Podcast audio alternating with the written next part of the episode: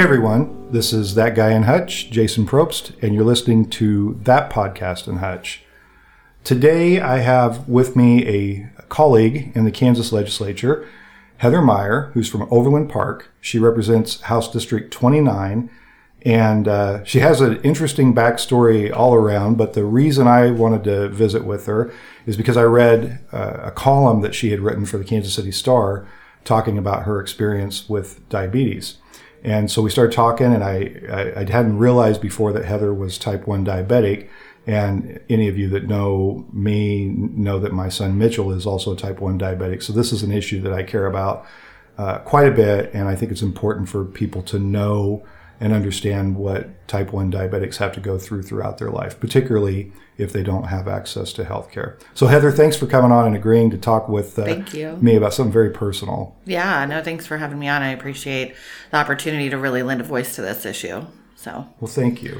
Um, tell me, how, how old were you when you were diagnosed? I was 12. 12 years old. That's about the same age that Mitch was diagnosed. Yeah. Talk with me a little bit about kind of what you went through when you got when you got that diagnosis and kind of what that means when you're a 12 year old kid and now you find out that you can't process food properly.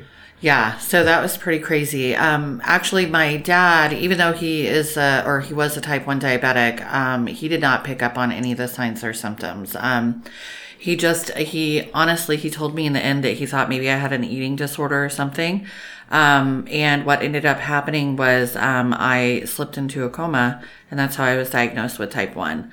Um, I spent about three months in Children's Mercy Hospital in Kansas City, um, where they had to get my body back into shape and uh, retrain me on how to eat and how to live. And it was just absolutely um, devastating, honestly. I'd seen my dad, you know, taking shots and doing what he needed to do, but when it was with me and trying to uh, manage that with my schedule, with my friends, trying to figure out, you know, what I can and can't do at this point and trying to give myself shots every day, it was just, it was, it was wild and it was difficult. And, um, you know, there were some times where I would just straight up refuse to take my shots or test my blood sugar because I was afraid to, or I just wanted to be a normal kid. Um, but I was really thankful uh, for a lot of the the nurses and the doctors at Children's Mercy who really taught me the things that I needed to know, um, because I didn't know as I grew older that I would use everything that they taught me to make sure that I could continue to live. So The amount of information that you get thrown at you when you're first diagnosed, it, it's overwhelming, isn't it? absolutely, Um, yeah. We talked a little bit the other day about carb counting and calorie counting, and you, you almost have to memorize. And you said you had you you kind of Yeah. ran through some things. Like you told me, an apple has It for me, I have to take like a certain number of units for an apple, but like if I mix it with peanut butter, I have to, you know, reduce the number of units of insulin I take and, you know, like pizza, the way that hits you is, you know, it depends on what toppings you have, what kind of crust style, you know, and you, so you have to really delicately um, figure out exactly what you're doing with your insulin and how to administer it, you know, or like say Chinese food or pasta, um, or like a cheeseburger. Um, it's it's you know everything hits you differently, and you have to really know your body. It, it's mentioning the pizza. I know with in Mitch's case, and I think anybody who has a diabetic in the family knows that pizza is one of the deal breakers. It's It, so hard. it, and it's be, it's because this weird combination of carbs and fats and proteins all together, and and it changes the way your body absorbs. Well, Let's on that. Let's back up a little bit and just make sure. I think most people kind of have a concept of what a diabetic, what diabetes is, or Sure. what a diabetic uh, body does or doesn't do. Um, but it probably is worth making sure just to explain uh, what people do. Do you can you do that? Like kind of what what goes wrong in a person's body whenever they develop type one diabetes? Yeah. So basically, um, you know, there there are a lot of theories about how type one diabetes is triggered. I think the most common one right now is through an infection of some sort, um, because type one is a, an autoimmune disease. So that means that our body, um, you know, attacked our beta cells basically and destroyed them, thinking that it was a virus or a bacteria. And the beta cells are what the pancreas sends out, right? Correct. Yeah. yeah. And and that's you know kind of how a normal person's pancreas operates is using those cells to deliver insulin to different parts of your body in the bloodstream, and kind of trying to help digest those foods and everything. There's a whole lot of other things. I'm not a doctor, but um, you know, with enough lived experience, I guess I kind of understand the basics of it. But um, basically, what happens is that your pancreas stops making insulin in the end, and um, it will not regain uh, the ability to do so. Um, unlike uh, type 2 diabetics who do sometimes produce, you know, insulin on their own, they just maybe um, have some other metabolic conditions affecting the way that they can process their insulin.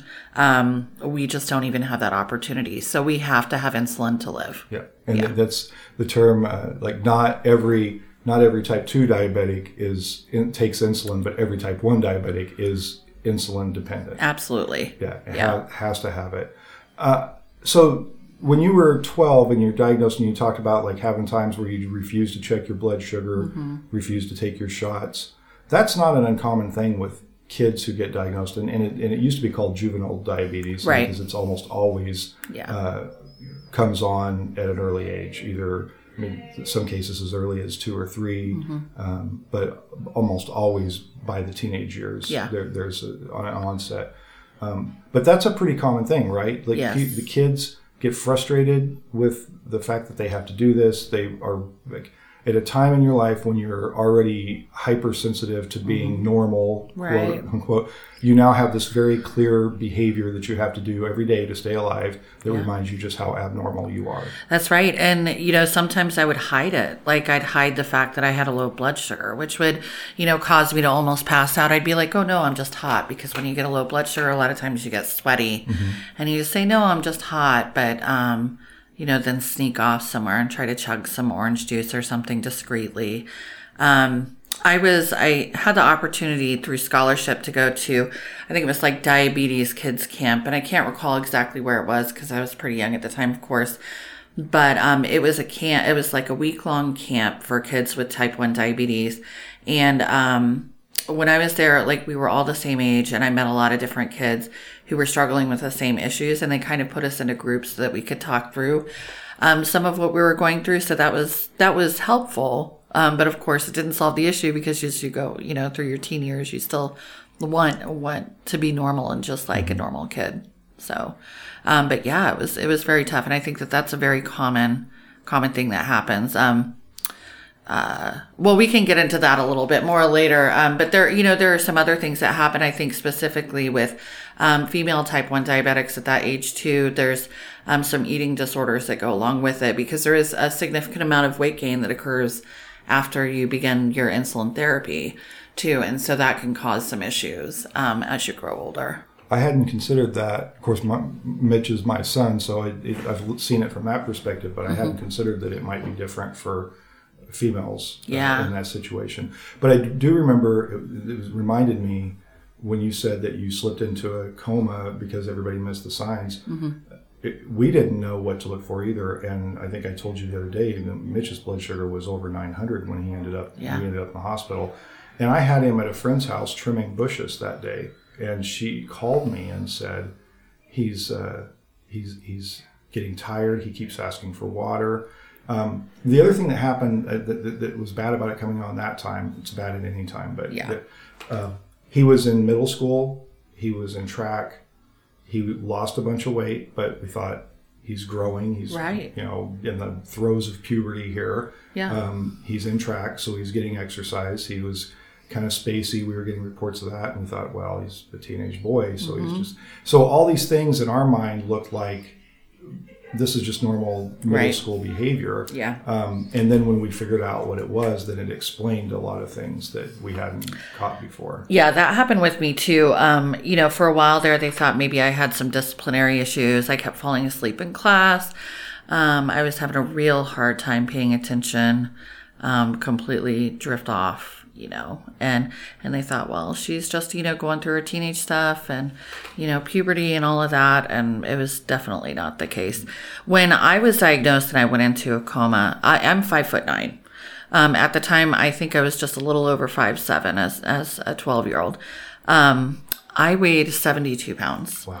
So I was literally skin and bones, and you know I had been um, vomiting profusely, and my dad thought he honestly thought I was bulimic because when you're also another one of the symptoms is is like your insatiable thirst but insatiable hunger. Can't get full. Right, you can't get full, and so he thought that I was I was binging and purging and binging and purging, and he had you know um, reached out to some folks to talk about that, and you know we didn't make any progress on that until, and then all of a sudden I was in the hospital. So, yeah, Yeah, it's an easy. It, it's it's such an overwhelming disease, but it's such an easy disease to miss. it really is. You you just unless you have some experience, you don't even know what to look for, and even then, you don't Yeah. always know where it might seem like something else. Yeah, absolutely.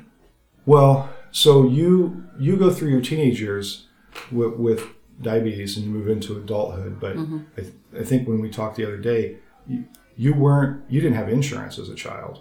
Not usually, no. Um, you know, there was a point in time where I did have health insurance through Medicaid um, because, you know, kids were eligible. Um, but my dad took a job um, where he was making quite a bit more money, which was good for us, right? Um, because he, we, I would classify as a working poor family. Um, and, but with that, um, you know, his, his company wouldn't offer us insurance because, uh, it was too expensive for them to insure diabetics, especially, um, two of them in one Because your dad family. was diabetic, Yeah, so- my dad was type 1 diabetic as well.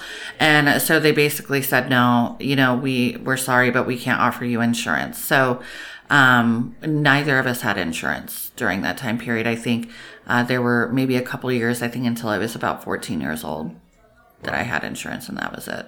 And during that time, were you able to? I mean, did that change the way you managed your care? It well, I imagine it did. Yeah, I mean, I, I don't remember it super well, but I know that I I didn't ever feel like I was worried about having insulin. Um, I always knew what my blood sugar was. I felt like I was a pretty good diabetic considering I was you know 12, 13, 14, as good as you're going to be at that age. Um, but after that, you know, I remember the struggle was real. Like we, my dad and I would, you know, because we, we both had insulin needs, we would share a bottle of insulin. Um, you know, we would, at one point, I hate to say this, but it's true. At one point, we were like sterilizing our plastic syringes because we couldn't afford to go get another bag of them, right? Um, So you were probably just boiling them Absolutely. right on the stove. yeah. on the stove. And, you know, we know that's not safe and, and not effective and um, can cause a lot of uh, scar tissue, but we had to do what we had to do. Um, you know, and it was really difficult. And the insulin they offered at the time was not that great either. Um, and it, I mean, it was much cheaper than it is now. Yeah. But at the same time, it, it was not something that was very easy um, to control your blood sugars with. So we were constantly rationing and we were sharing and we were just doing what we could to survive. And it was tough.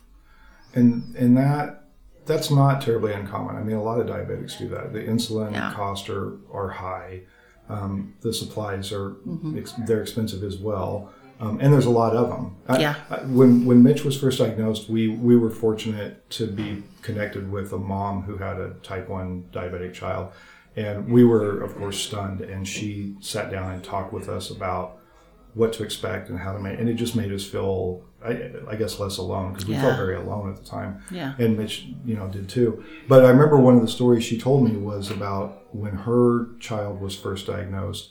She was buying. Uh, she got every blood uh, monitor, te- uh, glucose monitor that she could, and then she was buying uh, strips wherever she could find them online. Yeah. And she, because she because the insurance, she said if she was buying them outright, the insurance wasn't covering it at the time Right. uh, it was going to cost more than her mortgage to do the test strips that she needed for her son, so she could know where the where the blood sugar was at. Yeah, that's pretty common. I mean, honestly, I think, you know, insulin, of course, is a, the cost of insulin is a really big issue. Um, and we absolutely need to lower that. And I know that there's a bill going through Congress right now, um, addressing that. But, you know, I think that at the same time, we really have to talk about the cost of glucometers and test strips. Um, I think one of the things I, I spoke to you about a little bit was how I just injected blindly for so long. You know, I just had to guess based on how I was feeling. You know, do I feel like I have a high blood sugar? Do I have a low blood sugar? You know, and I could get into the ways that I could tell. Um, but really it was incredibly dangerous. You know, I could, I could have accidentally killed myself at any moment, right? But there was no way to afford those test strips. Absolutely none. And, um, insurance really rarely did cover them. And, um, this was before the time when we had prescription discount cards too. So it was just like, you know, you pay $200 for, um, two vial little tiny things of test strips that had 25 in each. in yeah. yeah. And that was how much you paid.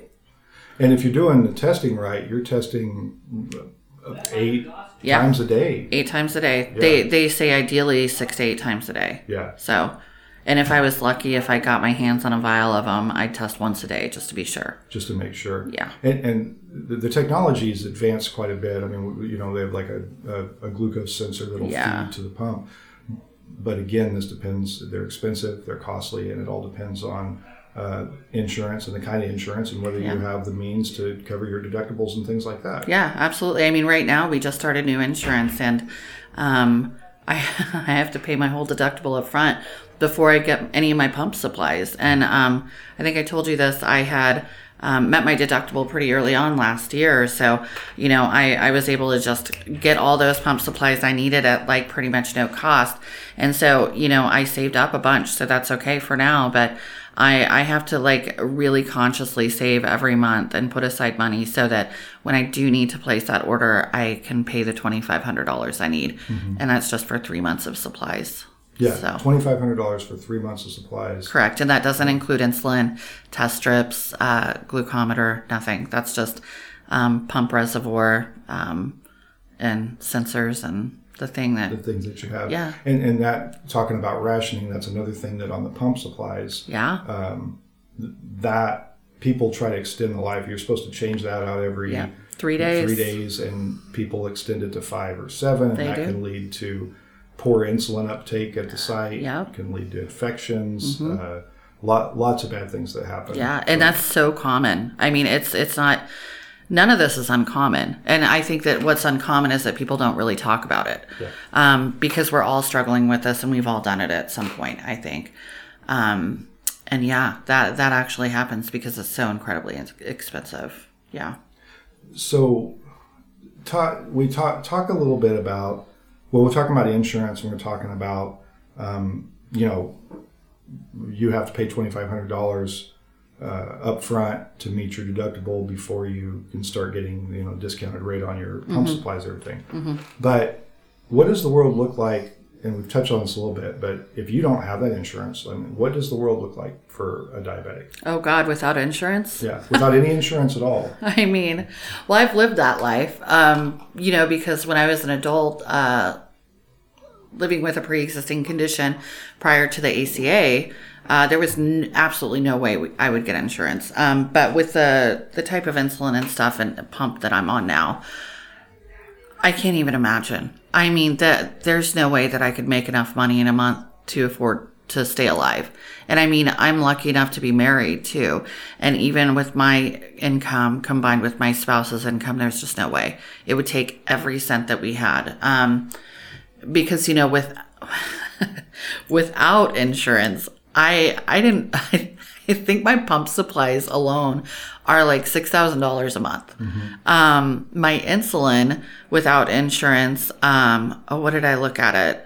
It was something like $1,500 or more. I think it was more than that a month. I just switched insulin, so I can't remember. My old one, I think, was closer to 1500 Um, so, you know, we'd have to be able to, um, we'd have to be making like a quarter million plus a year, and then we'd still be broke. Because it would all be going. It would all be going to that, Yeah. you know?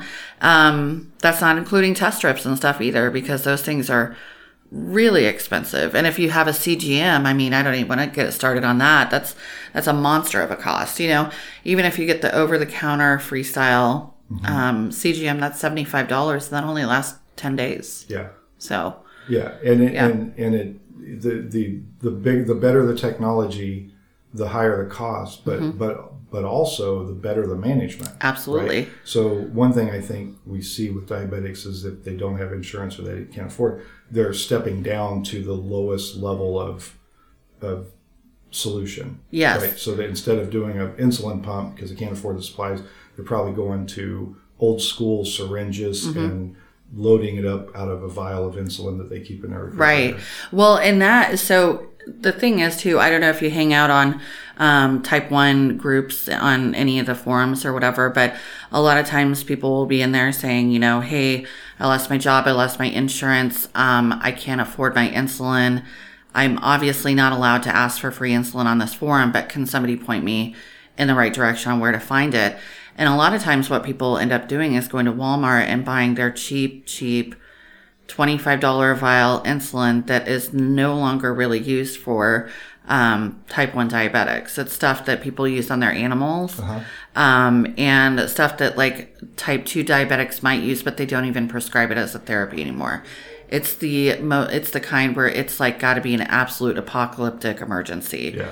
right? And um, the dosing on that, I mean, you, how would you even know? Yeah. you know it, it's impossible um, and that's where people are at you know it's either $50 a month for something that is not really going to do anything but but it will keep them alive. barely, but yeah But yeah. but yeah just keep you barely living One, one thing on this that I want to talk about, because I, frankly, uh, when I think about my son, uh, I'm sometimes amazed at how well he functions in everyday life. Because I understand it to some degree, not firsthand, but um, what happens when you have a low blood sugar or a high blood sugar? It affects everything about it. It affects your energy levels. It affects your cognitive skills. Can you talk about that a little bit? Because I think Yeah. that's another thing that we don't talk about enough is that it's a struggle every day for a diabetic to just do the normal things Right. and and make it through the day. It's much harder for them than it is for a healthy person. It is because, you know, we, I mean, we have this constant underlying thing where we have to always know what our body's doing. We have to be perpetually aware. Um, because if it goes, you know, haywire one way or the other, you're, you're in trouble for the next couple hours. So if you get a low blood sugar, um, which is going to be, you know, a lot of people they feel differently, but I usually I can handle myself until about 75. Um, and when I start getting into the 75 zone, I've got to really think about eating something and sitting down and taking a break. Um, but it, it's challenging though because once you get low, then you have to be very careful about what you eat. Your body naturally, you just want to like consume anything that'll get that blood sugar up as high as possible um, because it literally feels like you're dying. Like you you cannot move. You have no energy. You're so dizzy. You can't see straight. You're sweaty. You're shaky. Um, you can't really walk very well. It you know depends on how low you are. Um, you may not wake up if you're sleeping, right? Um, and so typically my go-to is juice because that just hits you real Right quick, away. and then I follow it up with a protein. Um, but the thing is, right after that happens, your blood sugar is going to be up and down for the next couple hours, and that is just a journey that you don't want to go on, um, because it affect it really does truly affect the way that you can think, um, how well you know you can um, handle simple tasks. Um, you know, I, I even get a little like weird about driving sometimes if I've had a really severe low and I'm like, oh no, I got to get on the road and go to work. Well, I need to take some time before I do that because I need to make sure that I level out. Um, and then as far as the high blood sugar goes, you know, on the opposite side of the spectrum, I usually start feeling pretty crappy around like 180, 190. That is so different than back in the day where I could like handle myself in the 300s because what choice did I have, right? Um, but you know, at this point, I once I start hitting that level, I'm like, oh no, I start feeling gross. Um, you know, my muscles start feeling really tight, like they're pulling at each other. Um, I get real bad headaches. My mouth gets extremely dry. Um, I get very tired. Um, well, you get very tired with lows too, but I get very tired with highs as well. Um, it just the brain fog is not really describable when it comes to that. And then depending on the type of insulin you have, um, depends on how quickly that's going to come down. So I'm currently on ultra rapid, which is amazing. Um, very expensive though, but it brings my blood sugar down in about 15 minutes. Oh wow. Yeah. Um, whereas, you know, previously with regular um, rapid insulin, which they call rapid, but to me doesn't seem rapid Doesn't seem anymore, rapid. would take about 30 to 45 minutes. And then you talk about the older stuff, like the Walmart stuff Mm-hmm. um, that I was talking about, that usually takes about an hour to an hour and a half to bring it down. Um, and so you're just sitting there, you know, waiting. When am I going to feel better? Mm-hmm. Right. So, um, yeah, and it's very difficult. And you have to, you know, once the, once you come down from that high, you got to make sure that you don't go low Yeah. you know and when you go and it's just a roller coaster so the technology that we have nowadays that i i mean i just got on a pump about two years ago because i was so afraid i wouldn't be able to afford it um, which is still an issue Yeah. That- and then pump, I don't know, but I think the last one we got from Mitch was around six thousand dollars. yeah it's super expensive and um but you know i without without this technology i don't think i would be in the baseline range most of the time because it's so difficult with multiple daily injections to really keep up with it Yeah, and the pump does a better job because you can set that right. You can say I Right. want I, I want to be between eighty and one hundred and thirty right all the time, and you can set alarms that'll say, Yeah. "Hey, you got to do something. You're headed this direction." Yeah. uh, and it and it helps a lot. When you were talking about the highs and lows, the, the and I want to see if this happened with you um, because it's happened with Mitch. There's a thing that would happen where if he was going along and he was having trouble for a week or three or four days, where his blood sugar was like in the 300s or even the 200s, and it was like steady there, and he'd Yeah. keep trying to bring it down. Once it does come down even to normal levels, he felt like he was having a low. Absolutely. Yeah. Yeah. that happens. I mean, when I finally started getting um, my blood sugars under control, once I had access to insurance and therapies, I felt like my blood sugar was low constantly. Um, and I was just in the 180s, one, you know, 200s. And I was like, oh no, like I feel like I'm shaky and I need to, you know, no. And my doctor was like, just ride the wave. You'll be back to normal in like six to eight weeks. And I was like, takes that long? Yeah, Yeah, it does. It, that's the thing, and that sensitivity to where your blood sugar has been uh, is is Yeah. remarkable. Yeah, and that's and one of the I mean that's one of the things about getting sick too, and I think a lot of people don't know about this is when a diabetic gets ill, our blood sugars are high the whole time. Yep. I mean, and I don't know what it is. I I haven't really looked into the science about it, but um, from my understanding, it's a reaction to our our body being ill. I think normal people probably their blood sugars are a little elevated too. Um, but when you're sick and you're trying to deal with those highs, it's impossible to get them come down. Yeah. I mean, because your body's like, no, we aren't doing that. Yeah, I'm, I'm glad that you mentioned that because that any kind of illness, a, a flu, or it, we just you know the COVID stuff Yeah. was particularly dangerous for diabetics um, because if you're there with a fever and your body's cranking into overdrive to try to do that, your, your blood sugars are up and very little can take care of it. Or on the other side, if you if your blood sugars you get to a place and you're not eating, you know, then you have that. Yeah, and you can get can't keep anything down. ketoacidosis. Ketoacidosis. I mean, and that's one of the things too. Like, even if your blood sugars are, here's the other kicker. Like, you could have totally normal blood sugars, but you're not eating. You're going to go to ketoacidosis, and so that's diabetic ketoacidosis. You're going to wind up in the hospital because you're expressing ketones into your urine, which means your body's not processing any of the sugars. Your blood sugars could be totally on target, Mm-hmm. but if you're not eating your body's not using any of that. And it's just like, okay, so can you win? No. Yeah, I mean, it, it seems like there's no win. And it's really hard. Well, that's what I mean that like there's a certain amount of mental energy every day in the life of a diabetic that's spent thinking about things like this. 100% of the time. And and, and most of us don't have to do that. Right. But the people who have to deal with this, it's every single day. And kind of going back to like teenage, and we talked about this a little bit before too. It, it leads to that frustration, particularly in teenage and early adult years, Mm-hmm. and and that is a dangerous time for diabetics because they sometimes just say, "Look, "I'm tired of this. And Yeah. I, I don't think it's fair that I have to deal with this." And and it leads to some bad outcomes. So kids just say, I, "I'm I'm just not going to do this. I'm going to hang out. I'm going to be a little normal kid, normal teenager, normal." 20 year old 21 year old Yeah. um, did you experience any of that Um, I did. I, you know, I didn't get really severe. Thankfully, I had a pretty good support network of um, friends and, and loved ones who really, you know, kind of pushed me through that. Um, but I, I can't, you know, I can't lie. It was definitely that feeling was there constantly. Um, and it leads you into bouts of depression too. Um, Which is common with very common. And blood sugars can even affect that. Yeah. I mean, that can even bring it around. Um, and so, yeah, I mean, absolutely. You know, there were there were days that I just wanted to be done with it all, um, especially because I was like, well, I can't afford this crap anyway. What am I doing here? You know, is it worth it? And um, I actually lost a friend um, who is who had type one diabetes about uh, 20 years ago, and um, he he was in the same situation as I was, right? Um, but he he was homeless at this point because for him it was between, you know, paying for insulin to survive or having a home to live in, right? And he chose the insulin, so he was couch surfing a lot, and he stayed with us from time to time.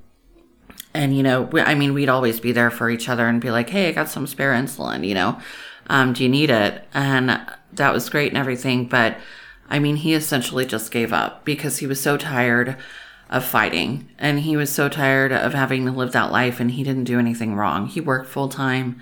You know, he had gone to school for a while, um, had to drop because there was just no way to do it all.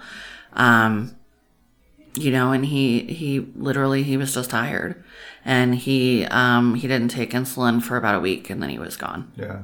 Oh, Yeah. So sad. I, but you understand. I mean, it's Yeah. easy when you are close to it. It's easy to understand how it happens because it's exhausting, and the thought of having to dedicate so much of your day every day to this thing and worrying about whether you're going to be able to afford it, Mm-hmm. or worrying about what, what your life is going to look like five years or ten years from now, if things take a bad turn and you don't have access to insulin and can't afford it. Right. It, it's I, it's a I know that it's a common the depression is a common thing with diabetics Mm-hmm. because it's just overwhelming. It is, yeah. And it, it takes a lot to kind of, you know, be equipped to deal with that. And I take that for granted a lot. I probably shouldn't, but I know that I've done a lot of work on myself, um, you know, emotionally, um, to be able to handle that. Mm-hmm. But I see so many people who just aren't aren't able to do it anymore. And it and it puts so much stress on on them and their lives and their loved ones and and it's it's really tough because yeah, thank you for mentioning that. It's it's incredibly hard Yeah. to think about it all day, every day. you Yeah, know? it's it's so much. Now you you lost a friend, but you you and I talked too. Your your dad, who was type one diabetic, also died at a young age. He did. Yeah. How how old was he? My dad, Kevin, um, he was 47 years old when he passed away. And I think you had explained a little bit that he he got it. He was nine when he got it. So you said this was in the 1960s, and the management techniques were a lot different. Um, so through his life, and I think bouts of time without insurance Yeah. as well, um, just didn't didn't manage it the way we would try to manage it today. Right. Yeah. I mean, I think I remember him telling me that like one of the first insulins he was on was the the animal insulin, um, the animal based insulin, and it was just, you know, you took a couple shots a day, and it wasn't based on carbs or anything. It was just you just guessed. Yeah. You know, um, the glucometer technology was really difficult. I think for a while there, they just had urine strips. Um, they couldn't even test it through your blood yet. Um, so it, it changed a lot. Um, you know, and I think that his family, my grandparents really tried to help him manage it and they did everything they could within the technologies they had available. Um, but, you know, going back to the depression and the struggle and the constant having to think about that, you know, that weighed on my dad a lot. And especially because he now had a daughter who had type 1 diabetes too.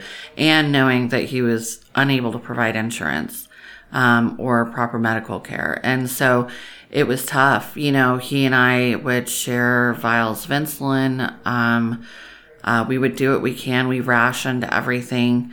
Um, you know, we would be very careful about what we ate or didn't eat, um, just to make sure that we had enough money to afford our insulin. You know, we'd say, okay, this is how much insulin we have left. We know how much it costs. We know how much we're going to take over the next few days. You know, this is how much we can eat or can't eat. You know, and um, and that led to him having a lot of complications. And he he really sacrificed himself uh, for me thinking about it. Um, you know, he he died ultimately. He died of a heart attack. Um, but when when they did the exam, they found that he had a lot of different complications from living with type one diabetes. That was um, as they like to put it, uncontrolled type 1 diabetes. And um, not without trying, I, I hate that label um, because it seems like we aren't really trying to control it, you know? Yeah, it sort of puts the onus on the patient. It right? really does. Um, but that's not, that was never the issue. It was just doing what we could to survive, you know? And so, yeah, he had quite a few complications when he passed. We, can we talk about some of the complications that happen when, Yeah. when you when your diabetes isn't treated Sure. properly? Yeah. Wh- I know there there are circulation issues, Mm-hmm. Uh, and people get neuropathy, and Yeah. and that's you know you start to see like uh, fingers and hands and toes and feet get amputated because. Um, what are what are some of the more common issues, the long term issues that we see from untreated uh, di- diabetes? So that's one of the bigger ones. Actually, I think the circulation issues are really the top, um, and it, it relates to just about everything in your system, right? Um, then we move on to issues with the eyes. Um, I currently, like, I've been diagnosed with diabetic retinopathy and glaucoma. I'm only 41 years old. Um, and I know why. It's because I couldn't treat myself, right? And, um, you know, the way that your blood sugars um, go up and down and are so un- unregulated um, causes all these little contractions in all of your blood vessels, right? And it's a whole systemic disease. So it affects every part of our body, our organs, our circulatory system, our eyes, our brain, um, you know, our, our bones, everything, digestive system. Um, so that's one of, you know, one of the other complications. You can have issues with metabolic syndrome, um, where your body doesn't really process your foods as, um, as it should. So you can have some nutritional deficiencies. Um, you can gain weight like I have. You know, I've gained quite a bit of weight since actually my blood sugars have been better. Um, back to that again. But, you know, it Well, that's can, a that's a seems like an unfair it really is. right? It really is. But, you know, I mean, that's, I always say, like, when, when you see a chunky type 1 diabetic, you know, they're a healthy type 1 diabetic, basically. But with that comes other complications too, you know? And so, I mean, the list of complications, it, it almost seems endless. Like, it, it's really systemic. And um, it just depends on how your body reacts to the highs and lows and um, how you're able to treat them. And then, um, how your body processes that in the long term. So, um, so far my eyes have been the biggest, worst. yeah, the biggest issue. And one of the issues, if I remember from the early days and the, the, the fire hose of information that comes at you when you're first dealing with this, the uh, the sugars when you're experiencing highs, then the sugars actually kind of they're like a log jam in your circulatory system, Yeah. particularly in the capillaries, which I, is why the extremities suffer the most. Kidneys, there's a lot of kidney. Oh yeah, kidney. I can't believe I forgot about kidneys because I take an ACE inhibitor every day. Um, it's actually a blood pressure medicine, um, but I take the lowest dose, and so they prescribe that as something called an ACE inhibitor. And what that does is it's supposed to protect your kidneys, um, other organs, but kidneys specifically from long-term damage from uh, diabetes. And I've been taking that super cheap medicine, so I could afford that over the counter. I've been taking that since my mid twenties. Wow. Yeah. And, bl- and you mentioned blood pressure. That's another thing. You, Absolutely. People with diabetes end up with uh, blood pressure issues. Yeah. Way earlier than Oh. we would expect. Absolutely. Actually, on that, um, I, I like keep remembering more stuff. So like my with um, both of my pregnancies, I ended up getting preeclampsia, and um, my first pregnancy in particular was terrifying because first of all I was 21, so I was like, whoa, um, this you know pregnancies you know kind of challenging anyway. The normal young mother pregnancy Right. fear and concern. those normal things but then um, you know i was i was seeing a high risk specialist um, because one of the only times i could qualify for healthcare at that time was being pregnant because medicaid would insure pregnant mothers right? Um, and so i was seeing a high risk specialist and they said well you're you know you're pretty high risk for preeclampsia or your blood sugars or not blood sugars blood pressures have been really high and we're concerned about your kidney function. And um, i ended up um, I, like the swelling was unimaginable. And um, I had to have an emergency C-section with my son because I was a um, I was so close to just going completely eclamptic and Wow. and really suffering some serious complications. And I was super well controlled. My A1C at that time was in the sixes, and I'd never seen that in my life. Which is excellent. For people that don't know, a excellent. five is ideal. yes. Um, if you are anywhere near a five, you've done fantastic. Yes, but sixes after like not being able to treat yourself forever. Oh my gosh, I was just elated. But even with that, I mean, it was preeclampsia happened. Yeah. Well, And one of the things we talk about, and I, I think it's important to to make sure people understand, is that people who, don't have health insurance and people who can't afford proper treatment or ideal treatment, I would even argue, Yeah. um, throughout their life, end up with just an insane amount of medical needs later on in life, and Yeah. there are tons of complications that I I would argue probably end up costing the public more, far more than if we would. Uh, and we, we talked before we started recording about you know you you you can end up uh, with people needing to be in nursing homes because they've Yeah. had several amputations and they, and they can't see and then now they can't take care of themselves. So now we're on the we're Right. the public's on the hook for Yeah. for that. We, we're, we're taking we're paying for these things on the back end a lot of times. It's so common too. Um, in my work in medical social work, I came across this quite a bit as well. You know, um, uh, a lot of my clients, my um, I had some clients in their fifties, and so I, that's not even old, right? I mean, I'm 41 for God's sake, but I was in my 30s at the time, so this was probably about a decade ago. But um, they, I mean, they were already winding up in nursing homes because of the complications from untreated type 1 diabetes. And there was, I mean, same story. We shared the same stories. We would sit in my office and just go on about how crappy the system was and um, how they, you know, they were forced into this position. And now they're filing for disability um, and having to go to a nursing home when they just really rather be working and living their life like they used to. And with proper treatment, they could. Absolutely. But that's the thing. It's not Yeah. with proper treatment. It's not a debilitating disease. A hundred Not percent. anymore. Not anymore. it Used anymore. to be no matter what. Yeah. Um, one of the first things I did when Mitch was diagnosed was bought this book on the history of diabetes because I nerd do things like that. Yeah, no, that's Um, great. But but read the history of the development of insulin. Um, it used to be uh, getting uh, diabetes was a death sentence. Absolutely. And Yeah. You got it as a kid, and all parents could do was watch their kids slowly die in, in one of the most agonizing ways. Moms would try to give them water and food, and to no end. Yeah. Um, so then we develop insulin, and the doctor who did, and I believe it was Toronto, Yeah, I think so. Yeah. sold the patent for insulin for a dollar A dollar. because he felt like this should be basically a thing that the for the world to have, so Right. that parents didn't have to go through this, kids didn't have to go through this. Um, but I think it's it, one of those things that with proper treatment in today's world, it's it these people with di- diabetes will thrive. They'll do fine. Absolutely. And they can do anything anyone else. My son did bike across Kansas with me twice. Yeah. Um, so it takes management, it takes testing, Sure. but you can do it. Um, but it requires the ability to treat it. It does. And I mean that and I think that that's one of the the nice things about this generation coming up um since, you know, a lot of states with our exception of course have expanded Medicaid and then we also have the ACA as, you know, a backup if if somebody can't um get employer insurance and employer insurance is required to cover it now. And so our pre existing condition has to be covered and we have to be offered treatment. As expensive as it is, right? It still costs us thousands of dollars. Um, the ability to receive care is there. And, and I think that that's changing the game for a lot of people. I think you're going to see, um, type 1 diabetics living well into their 80s and 90s at this point.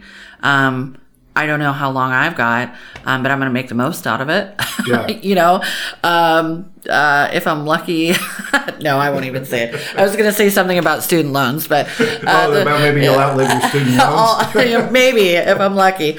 Um, but you know, I mean, and I think that that's that's really vital. But in order to make sure that that's truly accessible to everyone, we have to lower the cost overall of all treatment. And I mean, you know, there there's just no reason not to. Um, this is this is an epidemic, and we know also, you know, a lot of studies have come out um, saying that the the COVID pandemic is actually triggering type one diabetes in a lot of people now. I don't know if you've read anything I about haven't that. Yeah, because you know we we know that type 1 diabetes is triggered by um, An a virus, infection, a or an virus, yeah. infection. And they're saying that uh, there's there's been an uptick in um, in diagnoses of type 1 diabetes and children specifically who have had COVID. That makes perfect sense, though, because it's a over overly aggressive immune response Correct. that ends up damaging the pancreas. Yes. And and so if you have something as virulent as COVID in a child, and and then there's that immune response. And and one of the things is if your body is wired for an autoimmune disease, it's gonna that It's something information is just already triggers it. encoded there. Yeah. Right. Um, you you had touched on something uh, earlier that I think is really important to to pause and highlight on. Prior to ACA, there was no requirement that somebody with a disease like this could be covered. Right? They, they it was totally discretionary, Absolutely. and and, and an insurance or an employer could say that's too much. It's gonna it's gonna throw our rates through the roof Yeah. and and that would that would apply for diabetics and cancer patients Mm-hmm. and I remember the old days when I was a kid and and but the kind of kid who would listen to conversations I probably wasn't supposed to Sure, listen to like about insurance and whatever. Yeah. Um, and I remember my parents talking about that and other adults talking about it. And this was in the heyday of HMOs. Oh, right. And so then there was a lot of, uh, what would I want to say? Uh, there were very flexible de- definitions about what was a pre-existing condition, and to the f- point that I remember conversations about people didn't want to go to a doctor for this thing because it would show up then on your file, and if mm-hmm. you were thinking about changing jobs anywhere in the next year or two, you would not be able to get insurance because this would show up, and they would say that's a pre-existing condition. right. Exactly. Things like pregnancy. used to be a Yeah, pregnancy was one of them too. Yeah. Yeah. yeah, I mean, there was so there was a laundry list. I mean, like a very long list of different um, conditions, and uh, yeah, diabetes was one of them. Cancer, pregnancy. Um, I think that uh, MS. Um, you know, anything, anything you could think of. A broken toe, maybe I don't know. um, but yeah, and and that's that was I think that was the worst part. One of the, I mean, I I love the ACA for a lot of reasons. I got really upset with the way a lot of changes went through on it because I watched the bill as it went through Congress. Um, I think that you know we need to keep still working on it to make it better and and more you know make more accessible programs and and everything for people. I mean, I'm in favor of universal health care, so I'm super left on this one. But, you know, with that said, I think one of the most important parts of the ACA was the pre existing condition clause. Um, if that wasn't there, insurance companies could still do whatever they wanted. Well, and and exactly. And the thing is, is if you look hard enough or you live long enough, you're gonna have a gonna pre-existing condition, right? That's we're, right. We're a weird mix of biology and genes and uh, cells, and something goes wrong at some point for everyone. Right. So yeah. we're all going to end up with a pre-existing condition. So I think it's definitely been one of the more popular parts of that. Yeah. A couple of we'll, we'll kind of wind down, but a couple of last minute questions here. Um, well, I want to come back to your dad real quick, and Sure. you said something I think uh, I want to expand on a little bit. Um, your dad probably didn't treat himself in his diabetes to make sure you had at least something, right? Yes. Yeah. And and uh, do you think about that a lot? About I mean, not anymore. I try not to because it makes me really sad. Um, but um, yeah, I do. Um, I thought about that a lot, especially around when he died, actually, um, because I knew that I'm gonna like tear up a little bit. I'm sorry, um, but I knew that he sacrificed so much to make sure that I was able to get through it, and um, and that that was his life you know and he was a single dad too so he like literally devoted everything to us. And and you know he had his own issues as parents do. Um it wasn't the easiest childhood but he he worked his ass off to try to make sure that you know i would survive and that i wouldn't have to suffer. Um and i think that he did a, a pretty good job i mean for the most part you know. As as well as he could do. You know i'm still mouthy and stuff so he didn't get that out of me but But he got you to adulthood and Yeah, got you he to a place where you could take care of it yourself. And Yeah. I remember when when my son was first diagnosed in this, and I, we were kind of working with him on different things. And I remember there was a conversation at one point that said, "I'm not always going to be around, and I need to know that you can do this Yeah, if I'm not here." absolutely. Uh, Yeah. And I mean, you know, not all of the things he he taught me about living with type 1 diabetes were the best, but uh, they were definitely the things that helped me survive, you know? I mean, like we don't we don't really want to ration insulin, but if you're going to ration insulin, you might as well know how to do it. Like we don't want to have to uh, live without, you know, um, food, like nutritional food or whatever. But if, if you're going to have to do it, you need to know how. Um, you know, just to make everything stretch. Um, yeah, it is. I mean, and, and he literally, yeah, he, he did all of that just so that I could live. And he knew that he would die young doing so. Mm. So. Well, I appreciate you talking about that. Yeah, thanks. I know that. And Sorry I got a little you- teary there. You, you guys on the when you're listening, you can't see it, and uh, but but there there, there, there it was upsetting. I feel a little bit bad, but also I think it's important No, because I made bad. you cry, but No, um, no, but- you didn't make me cry. But but it's I think it's important for people to know that. I mean, Yeah. this is what these are the sacrifices that people make, and and that's another thing. It's not uncommon. The autoimmune thing is genetic. So Yeah. if if there's a diabetic, and I had a friend that I used to work with, and think his daughter he was diabetic, and I think he his daughter ended up diabetic. Um, but if you have another kind of autoimmune disease, it's kind of that because one of the things with Mitch is they said, "Does anybody in your family have diabetes?" We said no, but then we started looking. There are autoimmune diseases there, Right. And once you start figuring out that that's there, then, then you see, yeah. um, and it's it's it's the things that, but to know that people are actively. Uh, actively sacrificing themselves to make sure their kids are okay is, is overwhelming. Yeah, and they used to say that it skipped a generation or something, right? But we found out pretty quickly that wasn't the Not case. Yeah, yeah. So- Cer- certainly not in your house. No, Right? definitely not. And I keep a pretty close eye on my kids too. I've had, you know, every time I take them in um, for their annual physical, I make sure they get their A1C checked. I, you know, if they're like feeling especially thirsty, I'm like, why are you so thirsty? You know, like, The thirst is the thing. I we we talked about that about how we, Yeah. we didn't we didn't recognize when after we Mitch got diagnosed. The other thing is the bathroom. We haven't talked about oh, this. yeah. We figured out uh, only through talking to Mitch after the fact because he had hidden it from everybody. Yeah. He had worked out this very elaborate system at school to be able to go to the bathroom in between every single class. Yeah. Because you have to go to the bathroom constantly. constantly. I mean, and I was like, this is a little bit embarrassing, but oh well. Like I, when I was 12, I, I like wet the bed and I was like, what is happening? Like I know how to get up and use the restroom, but you have no control over it. I mean, the amount of times you have to urinate is insane. Yeah. Yeah, it really is. Yeah, that was the other thing too. I used to, when my kids were babies, I'd be like, how many wet diapers are normal? Like, are they peeing too much? Yeah. like, what's happening? Because when you have it, you you're kind of looking for it All the right? time. You're thinking, okay, Yeah. this is you know a thing. Um, why do you think we haven't really taken care of this from a healthcare perspective yet? And that's a big, and there's a It lot is. of moving parts, and I get that. But Yeah. um, but is it is it a lack of information? Is it what we talked about earlier that diabetics? Mitch is hiding around and not telling anybody the things he has to do. You're hiding and saying, Yeah. I, "I'm going to go sneak in a in a dark corner somewhere and drink orange juice so nobody knows what's going on with me." or- Mm-hmm. Yeah. I, you know what I do? I think that that has a lot to do with it. I mean, we could get into policy perspectives and the, the issues with um, pharmaceutical companies and and health insurance and you know profits and losses. I think we we talk about that a lot, right? And and that's something that absolutely has to be addressed um, first and foremost. But I think that um, we have a hard time addressing it because as type one diabetics, we just kind of like don't want people to really know that we're so different.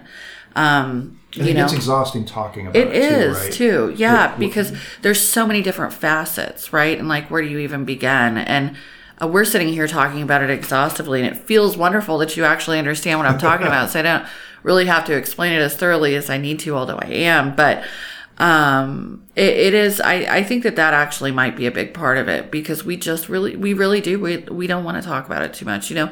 And it's not like out of shame. I don't think for most of us. I think it's just out of like, God, this is another thing that I have to do. I mean, we already have to, you know, call our insurance companies probably once a month. You mm-hmm. know, we have to talk to our doctors once a month.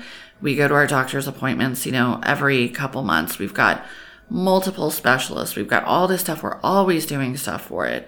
And and it's hard because you just want to be like, come on, just can we have this one thing? Yeah. But when you tell your whole story and and and it's a big long story and there's a lot of different aspects to it, it, it can be tough. And and I don't think that people really understand the the gravity of it, you know, and how difficult it is for us.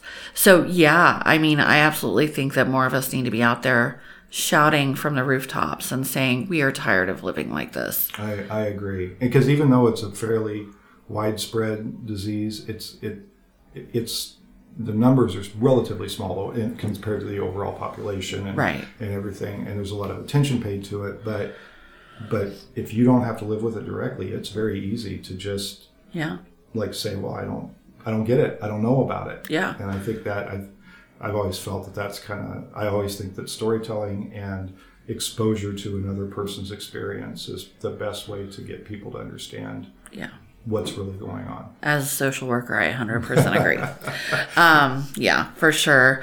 And, you know, I mean, that that's kind of one of the reasons why I'm excited to have the platform that I have now as a state representative as well. You know, um, this is not something I really like sought to do, right? Um, but it's it's something that I felt like was a calling because we don't have a lot of people like myself in a position uh, like this where we can really uh, use this to help others, you know, vocalize um, some of the issues that we've been struggling with. You know, I think it's very important to have people like you here who bring that perspective and bring that experience. yeah, Um, because if you have a building full of people who have no experience with that, it's Right. easy to dismiss it. yeah, you know but the more people who bring you know your the the the experience you've had with diabetes being uninsured and understanding that and trying to to get people to understand like this is what the reality is for Yeah. for people in this situation uh, so i'm i'm very glad you're here yeah. Thank you. tell me well, kind of along these lines e- either i'll give you an option one thing that people don't know about diabetes that you wish they knew or as a legislator um, if there was one wave your wand as a policymaker and one day they gave you all the power um, what would you do to try to advance this issue Wow. Okay. Those. I mean, those are really two choices, aren't they? Um, I'm gonna go the policy one. So, but this is gonna get a little deep though, because I, you know, I could choose. Well, I just want everyone to just expand Medicaid and make universal health care, but it's not like that. I I would um, wave my wand and give everyone the ability to have the empathy to really um, to put themselves in the shoes of other people no matter what we're talking about right? Could be healthcare. It could be um, food insecurity. It could be housing. Um, i would wave my wand and i'd be like get some empathy in that cold little heart of yours and and really be able to see the full picture of what people are living through and, and dealing with every day so that we can start creating policy and laws that directly help people instead of demonizing people who have um, who have a lot of financial struggles due to the hand that they've been dealt you know so i think that's probably what i would do and i wish that i had a wand that would do that I want to find a wand to give you. I wish if I had one, I would give it to you. Because I would wave it all like over the place. A pretty good idea. Yeah. I like that a lot. Um, yeah, but you know, ultimately, I think that we really, I think that we need more of us out there um, fighting for this and and really making our voices heard and and showing people that there is a face behind this and and um, there's families that are affected every day, and you can't ignore us. Like we're here and we're tired. yeah, yeah. very, very. And our blood, and we get cranky when our And we get cranky. high. Yeah, exactly. High or low. So, yeah. Well, thanks for agreeing to come on and visit with Thank me today. This was great. Um, and it, and you're right. It's nice to talk with someone. I, I hope when I go back and listen to this that we didn't stay in the too technical, familiar area uh, for listeners. But it, it, as someone who's had this as part of my life for the, the last over a decade. Yeah. Uh, it's it's nice to sit down and talk with someone who understands it Well, firsthand. I'm happy to do that anytime. And if, if your kiddo ever wants to call me, well, I mean, I guess he's not a kiddo anymore. He's like a grown adult, but you He's know, ever wants to, still a kid to me, I, that's true. If he ever wants to reach out, um, bounce any ideas off or, um, you know, just to kind of vent, I'm happy to do that too. that sounds great. Well, thank you. Yeah, I really appreciate you coming on today. Thank you. I'd like to thank a few of the people who've helped make that podcast in Hutch possible. My son Mitchell Probst wrote and recorded the music for the show. Jenny Brigette put together some great graphics and promotional art. And Chris Acker helps overcome my mistakes to produce a great sounding product every episode. That podcast in Hutch is made possible through a collaboration between the Hutchinson Arts and Culture Collective and Salt City Sound. They're working to bring resources and infrastructure to support art, music, and storytelling in our community. If you have an idea for your own podcast, reach out to them at podcasts at saltcitysound.net. If you enjoy that podcast in Hutch, be sure to subscribe and share it with all your friends. You can also help support this production by subscribing to thatguyandhutch.substack.com or by emailing me at thatguyandhutch at gmail.com to learn about sponsorship opportunities. Thanks for listening, and I hope you'll join us again next week.